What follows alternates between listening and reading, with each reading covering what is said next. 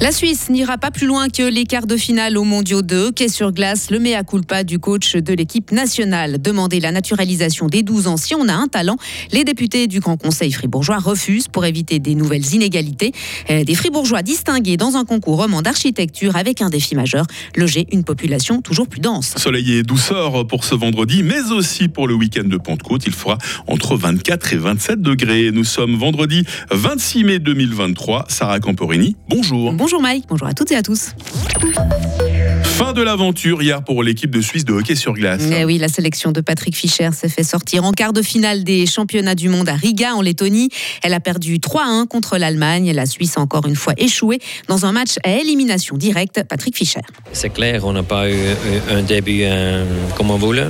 On a donné un cadeau à eux et après, je pense, on a réagi bien. Et, mais encore, on n'était on pas. Euh, attentif euh, en et on, a pris deux buts euh, stupides. Euh, oui, je suis déçu, clairement. Déçu de moi aussi, que c'était pas, j'étais pas prêt à mettre l'équipe sur, la, glace que pour jouer le meilleur ok C'est désolé pour tous. Et nous reviendrons sur cet échec à 7h30 en compagnie de Christophe Moraillon, notre envoyé spécial à ces championnats du monde de hockey. Le Grand Conseil dit non. Il ne veut pas abaisser l'âge pour demander la naturalisation. Une motion d'une députée verte libérale voulait abaisser cet âge de 14 à 12 ans. Un droit spécial pour les jeunes qui ont un talent, sont très doués pour un sport, un art, etc.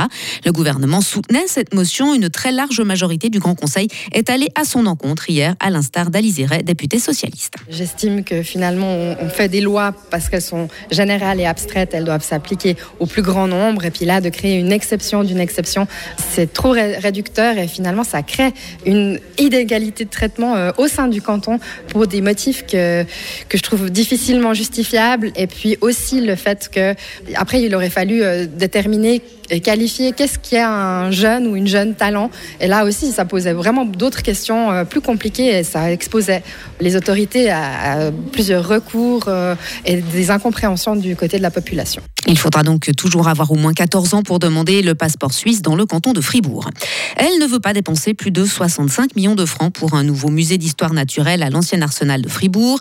L'UDC fribourgeoise a tranché hier soir lors de l'assemblée des membres de son comité central et recommande de dire non à cet objet soumis au vote le 18 juin prochain. Concernant ces autres mots d'ordre sur les votations fédérales, cette fois, la formation cantonale suit les consignes de vote du parti au niveau fédéral, soit non à la loi sur le climat et à la modification de la loi Covid, et oui à l'imposition minimale de l'OCDE. Dessiner les maisons de demain. La distinction remonte d'architecture a primé 17 réalisations hier à Vevey. Au total, plus de 300 projets ont été soumis au jury. Et parmi les nominés, une extension de villa en accordéon proposée par des architectes fribourgeois. Et parmi les distingués, un projet de réhabilitation d'une ferme protégée de Cotence.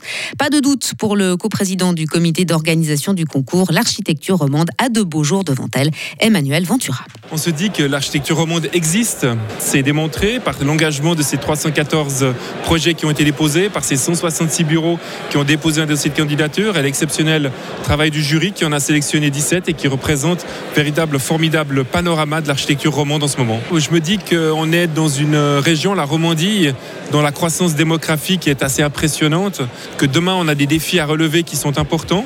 Il est le, temps de dessiner nos villes de demain, de penser le futur, parce que demain ce sera trop tard. Des propos recueillis par nos confrères de Radio Chablais et les 17 projets nominés feront l'objet de présentations publiques en Suisse romande dès le mois de septembre. En France, euh, Sarah, une assemblée générale qui s'annonce très compliquée ce vendredi. Hein. Ah oui, celle de Total Energy, ciblée par une coalition d'associations qui menace de bloquer cette réunion. Mais le géant français des hydrocarbures doit aussi faire face au mécontentement d'une partie de ses actionnaires en désaccord avec sa politique climatique. L'AG doit commencer à 10h, salle Playel, dans les beaux quartiers parisiens. Les autorités s'attendent à la présence de 200 à 400 militants qui tenteront d'empêcher sa tenue. Journalistes et actionnaires ont interdiction d'utiliser leur portable. Et pour finir, 18 ans de détention pour l'une des figures de l'extrême droite américaine. Stewart Rhodes a été condamné hier pour sédition lors de l'assaut donné sur le Capitole en janvier 2021. Il s'agit à ce jour de la sentence la plus élevée en lien avec cette affaire.